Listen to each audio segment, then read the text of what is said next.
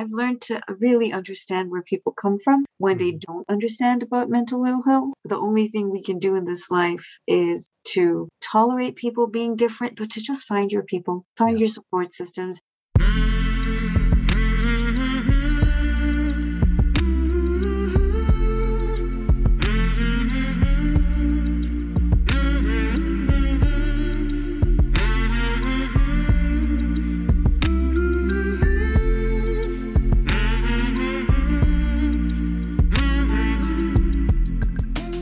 Hey there, my name is Sean, and this is Suicide Noted.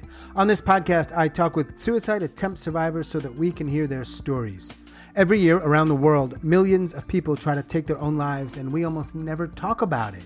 And when we do talk about it, many of us, including me, aren't very good at it. So, one of my goals with this podcast is to have more conversations and hopefully better conversations with attempt survivors. Now, we're talking about suicide, so this may not be a good fit for everyone. Please take that into account before you listen. I do hope you'll listen because there's so much to learn. If you are a suicide attempt survivor and you'd like to share your story, I'd love to talk. Please reach out. Hello at suicidenoted.com or on Facebook or Twitter at Suicide Noted. Massive thanks to all of the attempt survivors who have joined me on this podcast and to everybody who listens. Thank you.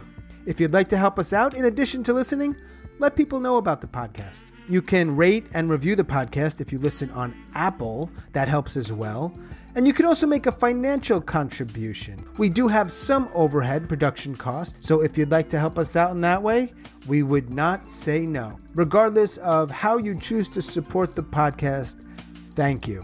Finally, I've got another podcast. It's called Grit True Stories That Matter. It's part of a larger organization. And in the coming weeks, we are going to open up a new program which will help suicide attempt survivors craft and tell their stories. I will put a link in the show notes so you can learn more if that is of interest to you.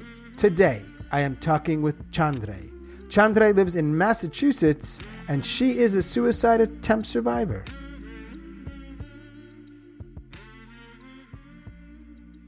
Hey, Chandre. Question for you. Well, one, thank you for being here and joining me. Thank you. Do you consider whatever you're going to presumably share with us a suicide attempt? Is that how you would uh, uh, describe it? That's a really good question because I feel like we don't have enough of a lexicon to describe what Mm. this looks like and feels like because we have a limited vocabulary for this, I guess, or maybe I'm not familiar with the vocabulary. I would have to say yes, I would say this was me attempting to take my life. But what was really surprising when I sat down to tell this story to you on one of your shows called Seven by 7 Mhm. was that uh, I never thought of this as an attempt at suicide before I started putting it together for your storytelling show. Um, because what was different about mine from the accounts that I read about and hear about is that it was completely spur of the moment, that the thought had not crossed my mind before. Mm. I had not reached out for help before. None of the things that I hear to be precursors to suicide had happened to me. I've had 70 some interviews so far for this podcast, and that is you're in the minority. Yeah. Usually people are thinking about it for a long time. Even when it's impulsive, it's not that impulsive. The act in the moment they might do something it's impulsive, but they've been ideating for years or for months. And then, and so the way you describe it, it almost sounds like I actually don't even quite understand it. Is it possible to have those kinds of feelings and even do what you did, which we'll hear about hopefully in a moment, without having any pre existing anything? It's like, hmm, is that even possible? Um, and I think I'm here to say I think it is. Yeah.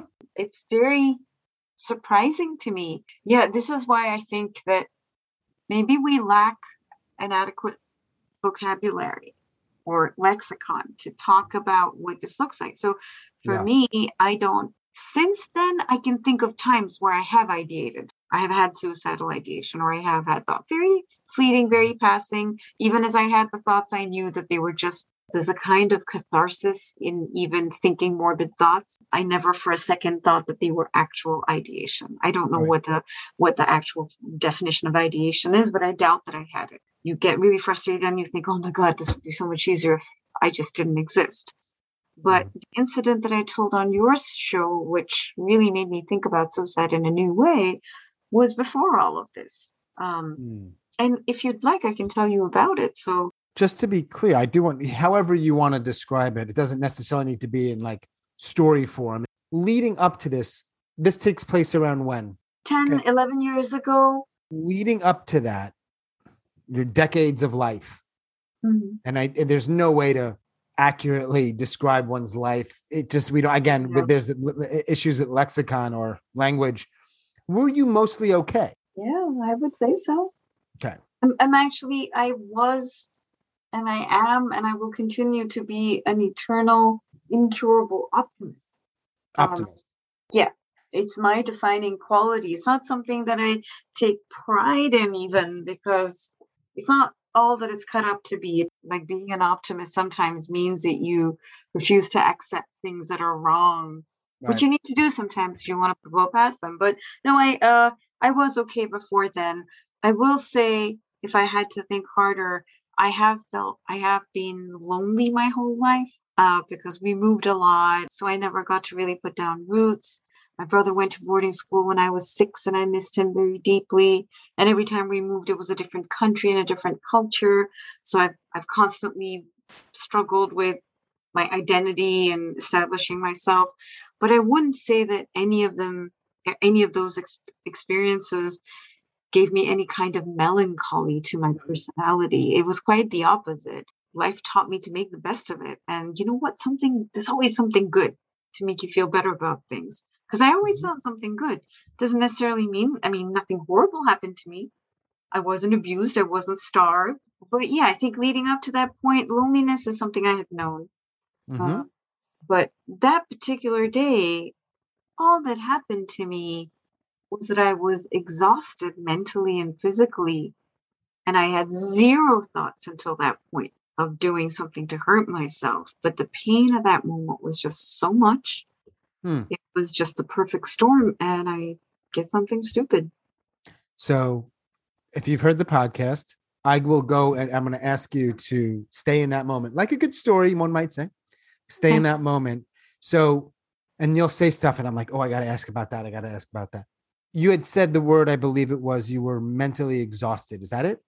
Mm-hmm. What's going on in your life 10, 11 years ago ish mental exhaustion is is probably not you don't just wake up mentally exhausted one day yeah. stuff's happening right sure. so can you share a little bit of what is going on that you're feeling this way yeah. day in and day out sure sure and this is again where my story i feel is an aberration and not like like, like you said a minor in the minority is mm-hmm. nothing particularly awful was going on with me i had a very stressful work environment in that it was a toxic work environment I had I had a colleague who was just terrible, like just entering the office would send my blood pressure up. I had the people I worked for were not appreciative. They overloaded me.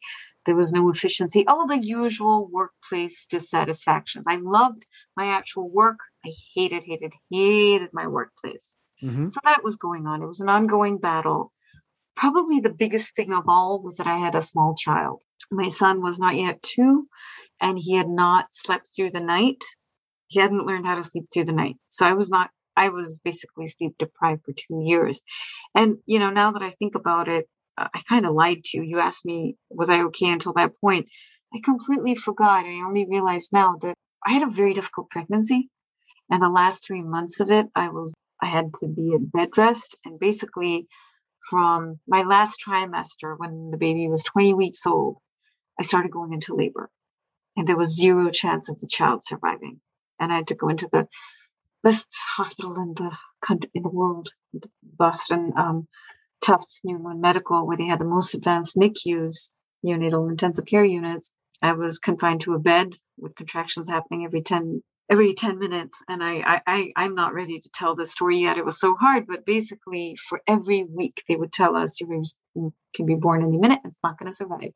And then as the weeks ticked on oh it's going to survive but it'll be maimed and i'll be brain dead and this and that. And every week my husband and i would sign a dnr saying they would ask us because i i was I was having contractions. I was going to go into labor any moment.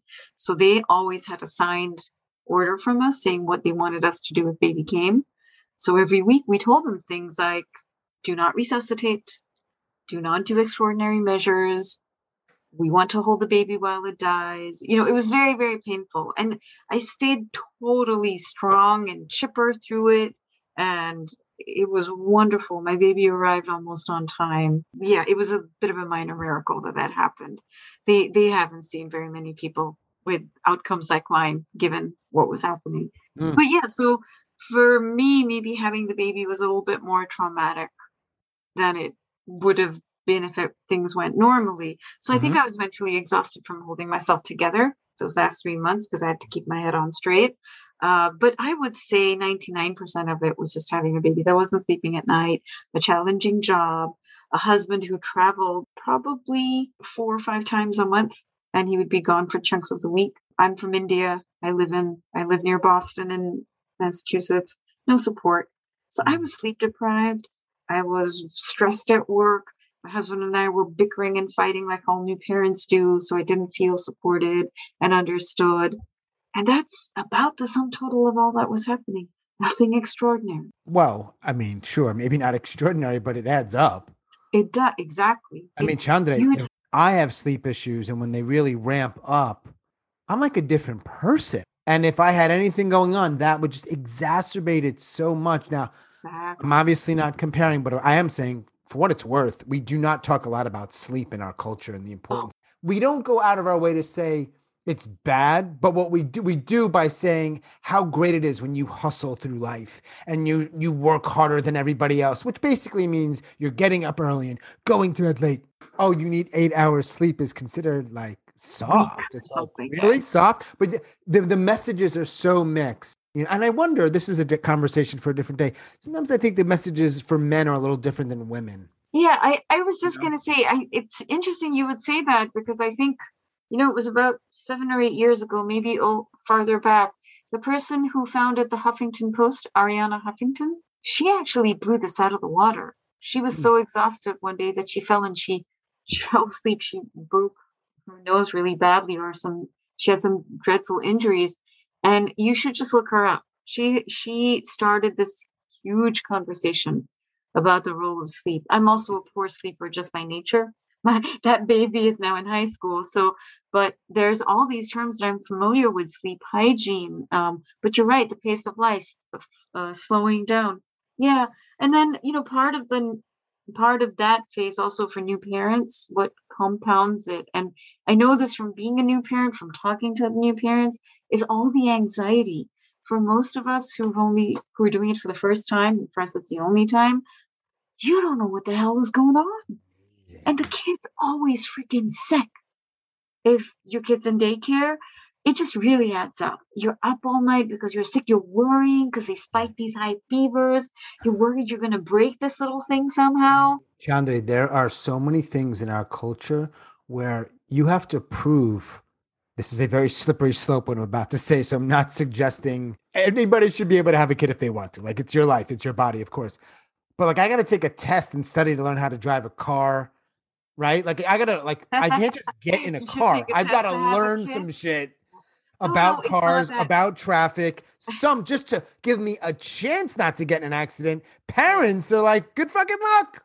no, no, but it, there is a system. At least when my son was born 14 years ago, we had fantastic resources. Yeah. The, yeah.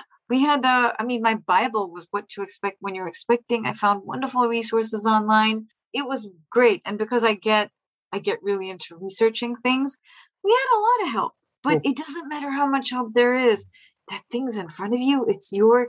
It, it's not even some romantic notion of oh my child, dewy-eyed with delight. No, it's none of that. It's like I've got to keep this thing alive, and yeah. it's making strange sounds. Right. and and at three o'clock in the morning, when you haven't slept for four days and your body's hurting from giving birth, it's not quite as easy to break out the book or Google things Yeah, yeah, sure, sure. as it is later. So yeah, it's a it's just a tough time. And there's a lot of support groups now for new parents. When I was a new parent, there were less so. And I think this is where in the old traditions where well in India people lived in joint families, but even Yes. in America, where families weren't transplant look, at you and me and we're, how we're transplants, Mhm. right? Before people Oh. tended to live oh, you're not a transplant? No, I'm just thinking to myself, I've I've done it all wrong. like you could argue, some people would disagree. I don't care. Like a child is going to be better off with their elders around so that the parents can sleep. And then there's more, there's so many reasons why that works. I know people will roll their eyes, especially North Americans, maybe. I don't care. We, well, with the way we live, it's some great stuff, but it's bizarre. Yeah, no, it, impossible. It, it's it's not a roll your eye thing. It's a completely accepted conversation that has been happening for a while. The joint families shouldn't have broken up, and this whole thing of moving away from home is, you know, we should do a talk someday on parenting and modern parenting. So the truth is, like right in that phase that I was talking about, because I didn't have my parents to watch my kid while I slept or give me advice. You know, usually would be you'd call your mom at three in the morning and say, Mom, why is this child making this sound? And she'd be like, Oh, you and your brother did it. Don't worry, just do this and right. Yep. My Yep. mom's in India and I Yep. I did do it a little bit, but not as much. One of the things that uh, that we've done because we adult, evolve and we adapt, right? Is I made my own village. Remember there was that book about it takes a village to raise a child. I think Hillary Clinton may have written it. She did. Um, but she so she was the first one to actually probably got it ghost. It was probably ghost written. But I think it might, it probably was, but but she took the bull by the horns and she she actually talked about it. She's Yeah. like, you can't do it anyway. So yeah, there's a whole different conversation about parenting. Yep. But back to being in the moment, from Yep. which we've gone to many different. that day, that day, I was at the end of the line after incremental challenges to my mental balance hmm to my reserves of energy were depleted, physical and emotional. Yeah, and I think that's all it took to snap. I mean, if I go to a psychotherapist, maybe they'll see that there was more going on. But I can tell you, until then, I had no thoughts of. I I was too focused on keeping my kid alive and giving them a good life, and I was having a blast. It's not like I was sad. Having my son has been one of the best things I've ever done. He's just he, he's been a lodestar in our lives. When my son was just under two, and I'm talking about this moment where things were just really, really hard. And the way new parents have it, I was exhausted and stressed in multiple ways. I found myself when I went to pick up my son from daycare that there's two traffic lights that occur from my parking lot where I get off the train. I take the train into work to Boston and then I get off and I get in my cart. There's two parking lots between my parking lot and my son's daycare. I came up to the first light and I remember that I, I remember really clearly that I was crying really hard. And I'm on the commuter rail. I even remember that I was holding it in the whole time on the ride in from Boston. You can't cry on the commuter rail. The commuter a little. The subway is a little more forgiving in many ways because it's so jam packed. But the commuter is a little shishi. You have these nice uh, seats and all. do we know why you were crying, or there's no why? Just exhaustion. I think I don't remember the exact event, but there were many days those days. I cried a lot those days. It was exhaustion. Something that probably happened at work. Maybe my husband had said something. Maybe all of the above had happened. hmm but I just remember crying. I, and I, I do know this even now. I'm almost 50, but when I get really tired, I cry. Mm. When I haven't slept really well and I'm just exhausted and my body feels like it. But I was crying really hard. And it wasn't just, oh, I'm tired and I'm crying. Just things were so bad. Things just felt at that moment like, oh, I just can't. I am literally being crushed under the weight of all the nastiness all around me. And I have nothing left to deal with this. And I came up on the traffic light and it turned red. No, it hadn't turned red. It was red when I pulled up to it. It's not like it had just turned red. And just in a split second, I don't know where the thought came from, but I floored the gas hmm through the red light. Um, but I do remember that, like in a fraction of a second, I found myself doing a little checklist to say, okay, if I don't show up at before I floored the gas, try and presumably get hit by a car and be put out of my misery.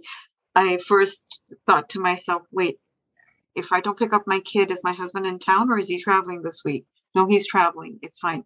Does daycare, when they call me because I haven't come to pick up my kid, do they have his number? Did I remember to update that on the form because I think I had initially? Yep, they've got that. And the third thing was something about work or will anyone miss me? And I don't even remember what the third thing was. I did that checklet in a fraction of a second and then I floored the gas. And I made it through the red light. No one hit me. Nobody me. hits you. More importantly, I didn't hit anyone and You hurt anyone. And then as I came out of that, you know, it takes a few seconds to just like my breath was called, like, what did I just do? And you'd think that that would have been like someone pouring cold water on my face or slapping me out of it. But by the time I'd caught my breath from what I'd just done, the next light came up. I found myself doing it again. So it couldn't have been, it wasn't really just a fraction of a second impulse Mhm. like maybe a minute went by between the two lights and I did it again. I floored Okay. the gas again through a red light and I made it through intact again. Okay. And I pulled into the parking lot.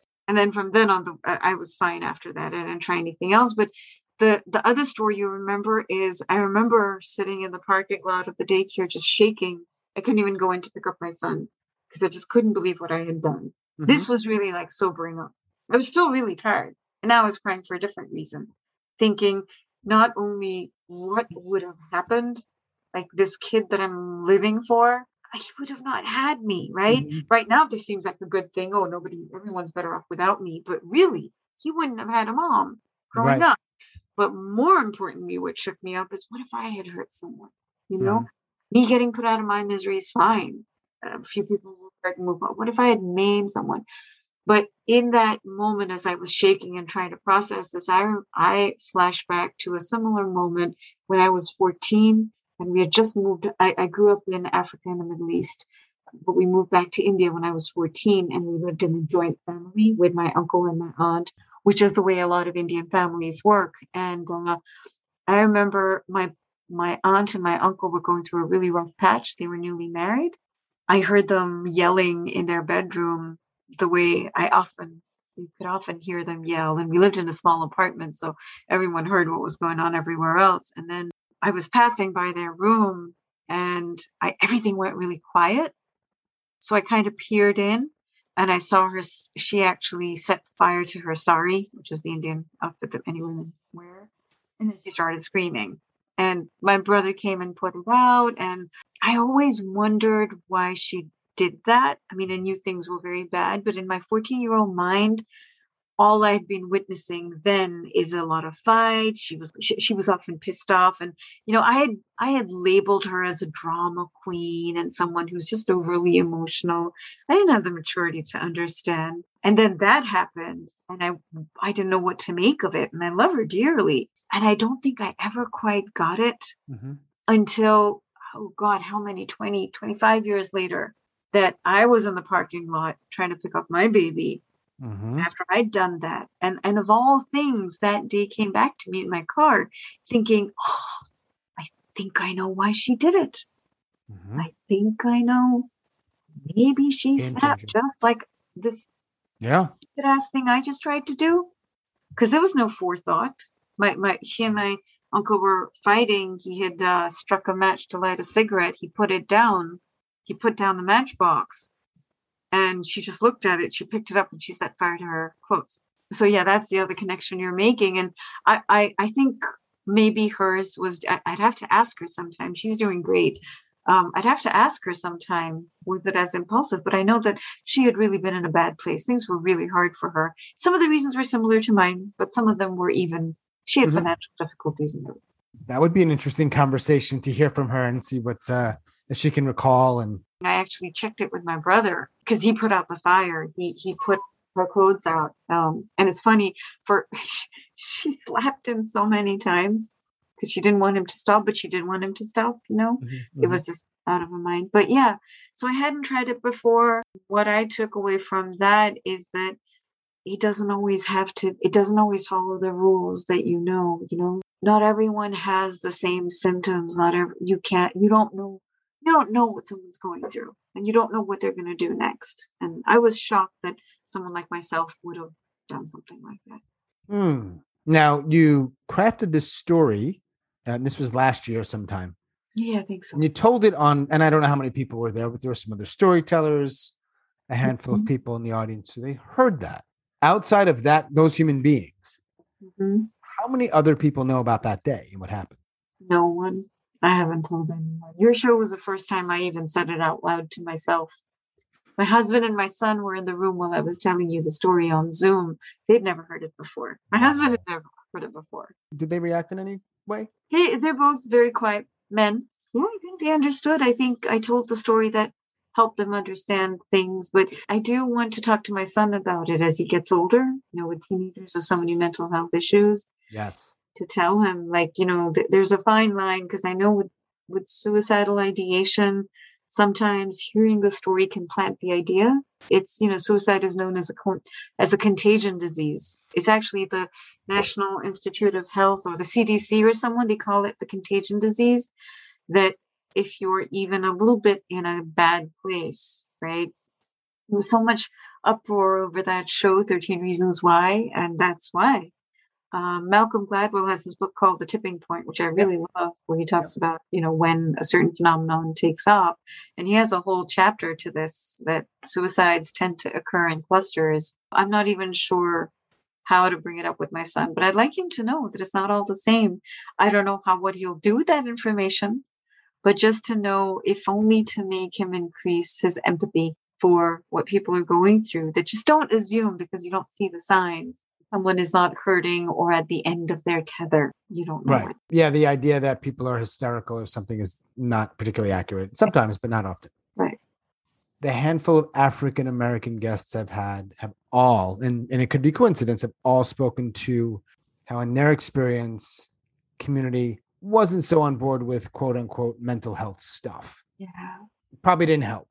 Same can be said, or is it a little different? Uh, No, same, the- same, same. I'm so glad you're asking me this. I would have brought it up myself if you hadn't, because uh, you might be doing it out of cultural sensitivity. But absolutely, each culture is different, right? They have their uh, rules, and generally, depression, psychoanalysis, therapy are considered very Western, modern, very Western, actually more American concepts in the Mhm. Indian community in India, as well as the Indian American, you know, what we call the diaspora, the people who live in America who are from somewhere else. People who are here definitely are more aware of it because of what goes on around us. And the India of today is also very, very woke, right? Mhm. Because information travels so fast. I know so many people in my family who are actually getting therapy that they're not ashamed of it Yeah. but they are still a really small minority. And I have friends here who have lived for 25, 30 years in America who have outright told me, Oh, I don't believe in depression. I don't believe in ther- therapy. I, they don't believe in depression. It's really Because- interesting. Yeah. Yeah. It's it's considered a cultural con- construct. And I and I totally I've thought about it so much. Uh, I've actually lost people to suicide back in India. I have people in my family who have taken their own lives. Uh, I mean, not immediate, but yeah. Um, and I think I understand a lot of the reasons why, at least that I can speak to Bengali culture. I don't claim to know the other. In, with India, there's so many different Mhm. there's so many Indias i- within India, just like there's Americas within America. Um, I can't claim to know about the others, but I think for most of my parents' generation's life, life has been so hard. It was so hard to even just get a job because India is a country where there's lots of people and very few jobs and not as much resources that those were the pressing problems. You don't have time to think about your feelings. You just do. And I get that. I mean, that kind of makes sense to me. Yeah. Well, I mean, it's not healthy though, because what Right. I've also seen in my family is people repress things. Mhm. And so it leads to a lot of negative behavior that mm. becomes normalized, which Yeah. does not have to be normalized if you were, if you had better mental health. But for that, you have to admit that the, there was mental ill health to start with, right? And- Yes. but in our culture, it's not seen as ill health. It's not seen as unhealthy to say, if you're really struggling with something, to not reach out to your mom and say, I'm really struggling. You know, that say, uh, shake it off. Or they'd say, Well, don't you see people starving outside? And it's true. It's really hard to not- even, about it being true, but you're right. yeah, it's hard to even go and say, Oh, mom, I'm so tired. I'm so depressed because I'm so, I'm so tired. My baby won't sleep. She, and she'd be like, Have you, have you opened your eyes? Step out of your nice apartment complex and there's beggars with kids who are not eating. And Yeah. really, you want to tell me how tired you are? So, and my mom wouldn't have to say that, but I'm saying that I understand when people said it. So, yeah, I mean, Yeah. I personally, my mom is very, very understanding, so I can tell her anything. And she was really there for me through my son's childhood as much as she can be on another continent. But I think a lot, like my aunt that I was talking about, who tried to set herself on fire, she had zero support. No She lived in a joint family where the mm-hmm. problems were so huge she wouldn't have been able to speak. If she had spoken, and I've seen this happen time and time again, I've seen people give each other advice and say, just think of how lucky you are. You know, that's supposed to somehow bury the pain you're feeling. I don't get it, but I'm also a guy who grew up in the United States and, you know, whatever progressive culture or family means. So for us, you know, my parents weren't great about it, but they were okay. And and I think the society at large was mostly accepting of that kind of dialogue, that kind of conversation. Not mm-hmm. always. There's plenty of people say stupid stuff. I wonder about well, a couple of things. So I would imagine that the next generation is probably becoming a little bit more Americanized. It's probably different. We have a common friend. She's a little younger, and her parents don't talk about that Yeah. She's like so that. and they they right i'm sure you've had that conversation they Mhm. don't get why she would have and she tells certain kinds of stories kinds of stories that i like i appreciate very gritty and her parents are like Yeah. even her sister by the way who's only a couple and she was younger Mhm. why would you talk about that why would you do that in public Yeah. i don't get it Yeah. And I mean, I know a lot of people almost treat it like an indulgence, like you're being self indulgent.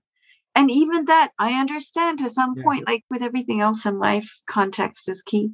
mm-hmm. The lenses that they're looking at it from, the perspective that they have, make Sure. it seem trivial, right? Because they've Yeah. powered through so much worse, probably.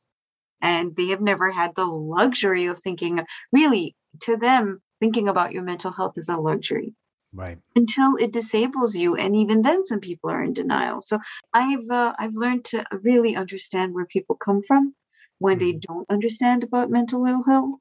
And i think the only thing we can do in this life is to tolerate people being different but to just find your people find Yeah. your support systems which has become so much easier now with the internet and Mhm. support groups and just more conversations about everything because there's so many places to have conversations now Yeah. right? When when mm-hmm. all this was happening to me there was no facebook there mm-hmm. was no twitter. I think there may have been youtube maybe there wasn't youtube there was probably friendster and myspace probably right like this well uh, maybe not i might be exaggerating this is 2008 very early so even It if very existed early. it didn't matter Yeah. I remember my first storytelling show was about a miscarriage I had, and that was even worse because Mhm. to find a support group for that was really hard. I found Right. some vague forum, and then I did a storytelling show, and it was amazing because no one talks about it, even now. Very Yeah. few people want to talk about it. Oh yeah. Listen, Chandra, I did a thing about my mental health and my struggles and and my own not wanting to be alive and how dance helped. Look, we talk about mental health all the time now. Let me tell you, I had about 30 people come up to me That's so It- great. because we even though we talk about it, we still don't really talk much about Yeah. it. So when somebody gets up on a stage and talks about it, and hopefully does it in a way where you know it's kind of digestible and. Crafted in a way that's working as opposed to just vomit, they're moved, they're affected. They need to almost say, "Hey, that was something. Appreciate that. Thank something." Yeah. Right? They that's there's a reason for that. It's just Absolutely. like In fact, that the talk that I did on miscarriage, it was well attended. It was a big show, but what really, really moved me is in the next few weeks. I think I was contacted by two different people. One was a psychiatrist. Another one was my friend, whose psychiatrist told her that both these psychiatrists had actually assigned my show as uh, required watching for their patients in group settings as well as single. They would had group therapy where they all sat and they watched my talk, cool. just so that these Very people cool. who were hurting so bad Mm, could feel how there was light at the end of the tunnel. My talk was really, really raw. I just didn't pull any punches. yeah. And that was really cleansing because they were like, someone said it for us now. So when when I hear, and I'm doing it through my own lens here, of course, though, when I hear that it's self-indulgent or self whatever, I don't agree. When you're able to share it, You've Mhm. processed it, you've gone through it, you've done yourself whatever to the point where you can then share it and it helps people. That's the opposite of selfish to me or self-indulgent, self anything. And you Well- could do maybe there's a little bit of both going on. You're doing a lot of me, me, me, but you you you give it back and you're you're doing something that there's not a lot of things that can replace that. That is truly a unique Sure. gift to Well, give someone. But I think there's a difference between selfish and self indulgence. So, selfish is when it's me, me, me.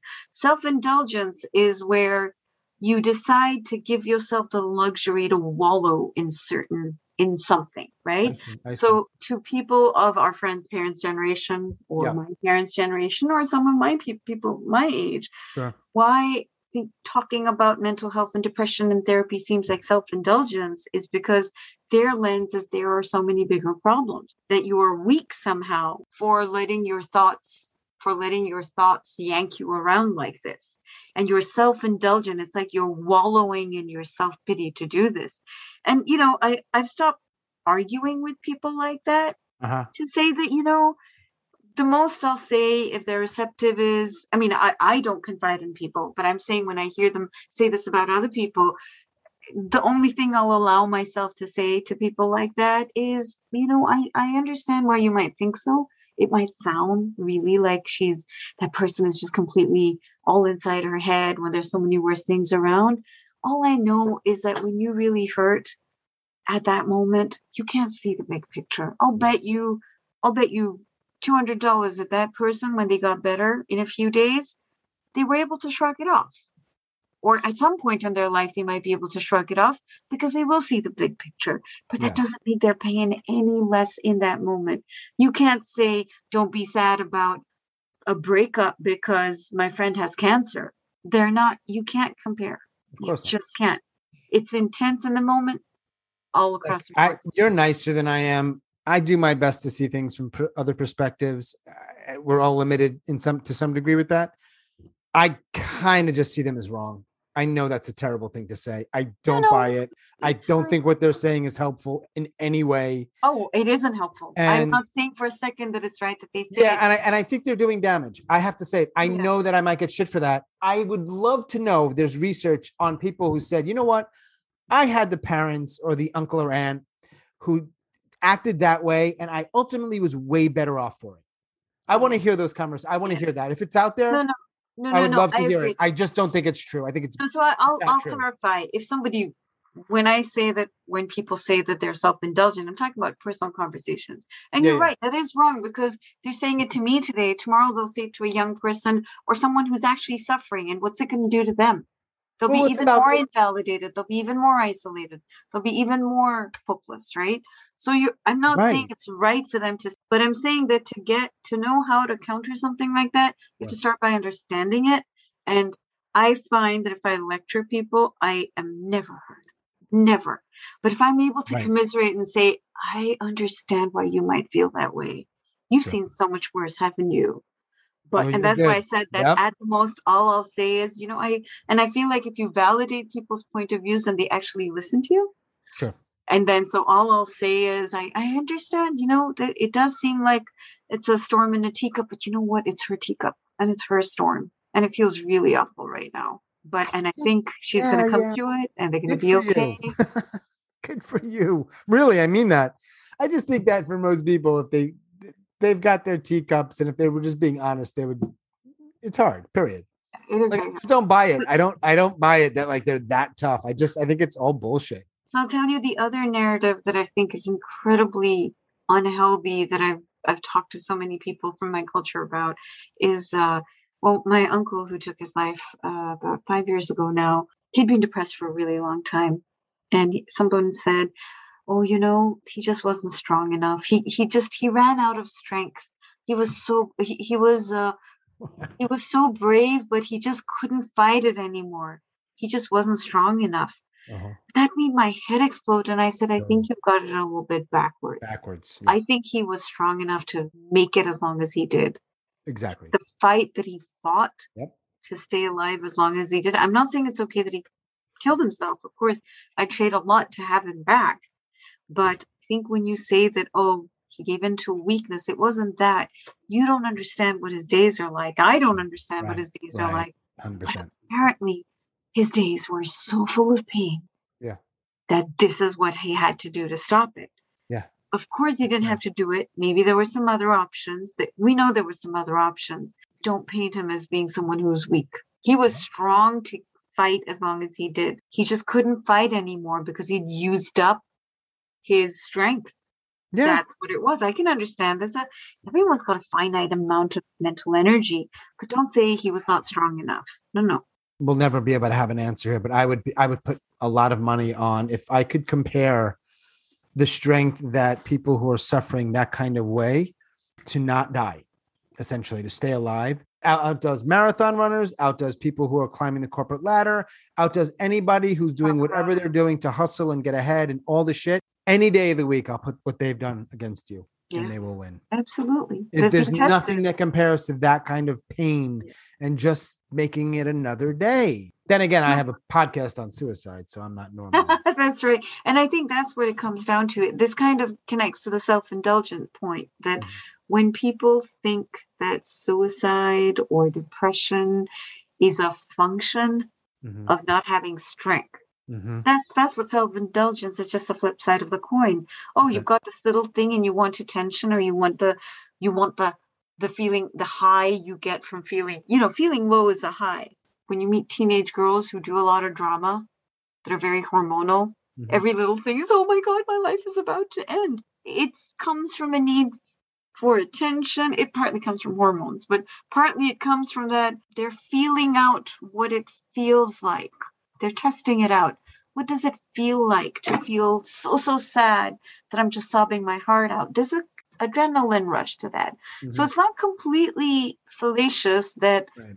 there is some self-indulgence in depression but yeah if you're talking about a kid who's talking about a high school something silly like my makeup not being on right as opposed to that could be the self-indulgence but if she's worried that the makeup isn't right because it means that she's going to be shunned from a social gr- group. That just crossed the line from being silly self-indulgent drama to that storm in a teacup thing. It's her teacup man. You don't get to say that she's being self-indulgent.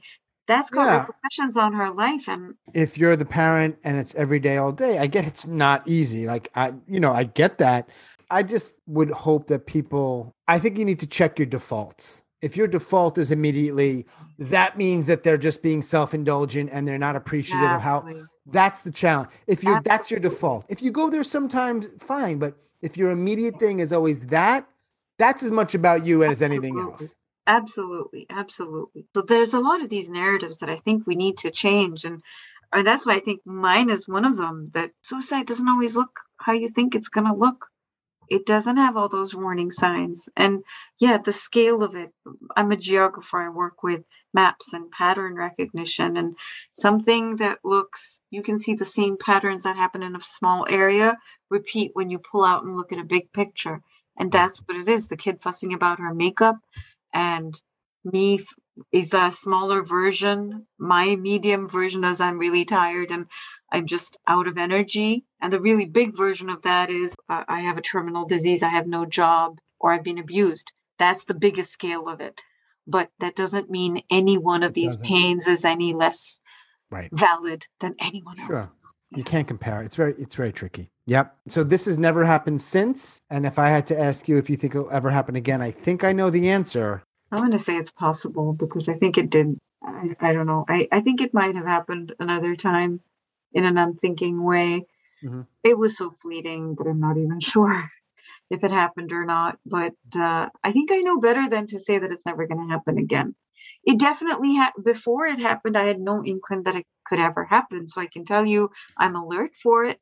I can tell you, since it happened, I was so shocked that someone like me could be like this Mhm, mhm. that I uh, I have a lot of defenses in place. Yeah. When I find myself really, I've tuned into my negative thoughts because I have realized now that I have them. We all do, right? We Mhm. have that negative inner voice that always tells you crap. I've learned to hear mine, even when I'm in the depths of despair for eh, many of the things that bring despair into our lives. We each have our own, Yeah. you know, crosses to bear, and I've got my own versions of them. Yeah, I'm not going to say it's never going to happen because I didn't see that happening Right. but also I I have I have seen shadows of it happen to me again. I've never quite taken it that far, and I and I thank that first incident for it. I, mm. I sobered myself. I realized that it could happen to me, and I knew that it, in a way, it's a very powerless feeling that I hadn't planned for that. Heavens, I could have been dead, or right. you know. Yeah. So now I'm kind of on high alert for it all the time. Or when I go into a low, I'm I'm hyper aware of it. Like, am I am I getting really bummed out here? What, what's happening? Or I will do like uh, what are they? My son likes playing those flying games, countermeasures. Mm-hmm. Like if I feel myself getting in a very dark place, I'll find something to do that's positive because I, I've seen what can happen in a split second when I'm really bummed out. I don't trust myself that it'll happen again. So yeah, I wish I could say it's never going to happen again, but what do I know? Yeah, you don't know. Mm-hmm. I mean, there's no guarantees, right? I, I don't think. Anything else relating to uh suicide that you want to talk about? I, I don't want to keep you all night. I know you've got a lot to no, get back. To. No, thank you. I think I think we hit on the main things. The the two main things that I felt like I had to contribute to your podcast to this show would be a that it doesn't always look how you think it's going to look and it can come on all of a sudden. Yep. So, which is not good news. I don't mean to be a bummer to say that, oh, you can never protect yourself against it. But again, you know, sunlight is the best disinfectant. If you know that it can happen like that, maybe you can be a little more self aware and not self aware and that don't be depressed. Realize when you're getting depressed or right. real have some, which is really hard to do when you're feeling really bad. And if you live alone. alone. Yeah, it, it, it, really is. You're in a, your own little weird bubble. Yeah, but there's nowhere to say like, "Hey, babe, hey, babe." So uh, actually, so my, my relationship's a little different with me too. Is you know when this was happening, there was no one to say, "Hey, babe," to me then, and it isn't now. But I've developed my own defenses. You have to get it ready before you're ill. Yeah. You have to get you have to be ready for it before you enter a dark space. So a lot of my not even middle-aged friends, even women I meet in their 30s, when we'll get into talking about life, I make it a point to tell everyone who's open that find what your passions are, find what defines you beyond your job and your role in a family, find it or or start a search for it. You don't have to find it. It's not like some treasure at the end of the rainbow. There's 50 things that could give you joy, but make a place in your life to do some things you love because you will need them. Yeah. When things are down, when you are low, yeah. you have that even if you have one thing that you can do that makes you feel good for five moments mm-hmm. that can be the difference between running a red light yep and actually putting on the brakes yep. and then the other thing i wanted to talk about was the cultural thing how there is still so much stigma and i think because i've faced it all my life because i'm from that culture i really do think understanding why people have that attitude is the first step in trying to combat it. Mm-hmm. And when you do meet people who tell you things like, I don't believe, I can't believe someone actually told me I don't believe in depression. okay, then that's uh, that's, interesting. that's interesting. Yes, that's that very, very interesting. interesting. It's and weird. it's like saying because it's so to me real that it's like saying I don't believe in height.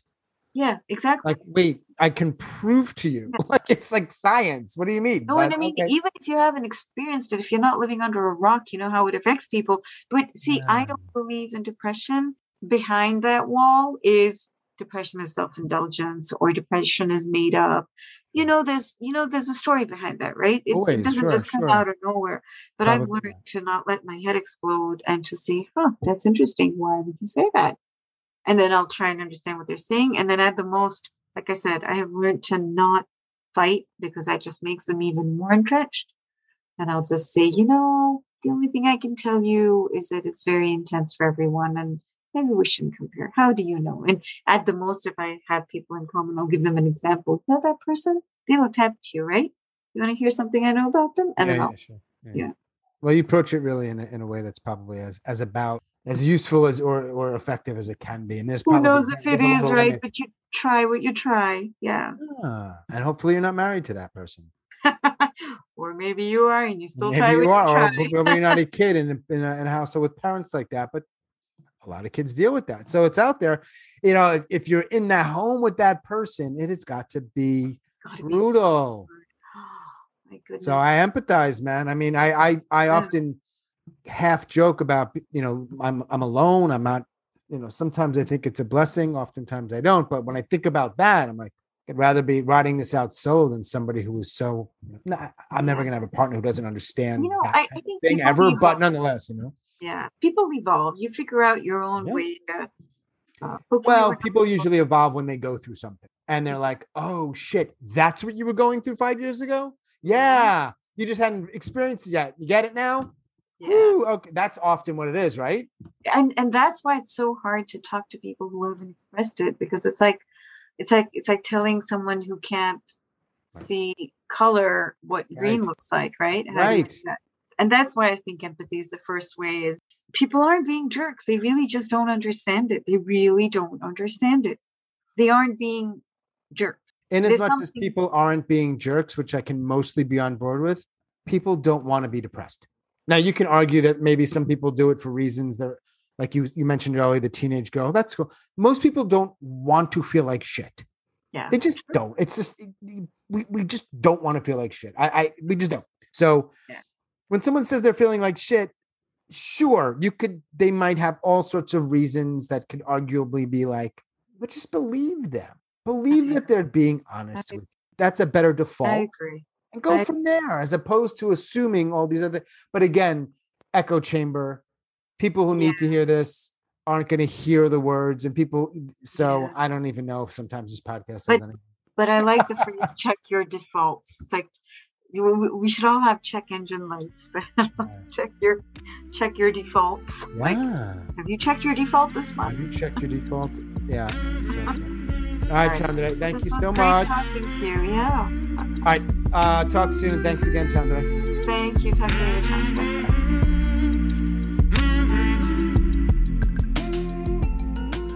As always, thanks so much for listening and all of your support. And special thanks to Chandra up in Massachusetts. That is the Commonwealth of Massachusetts. Thank you, Chandra. If you are a suicide attempt survivor and you'd like to talk, please reach out.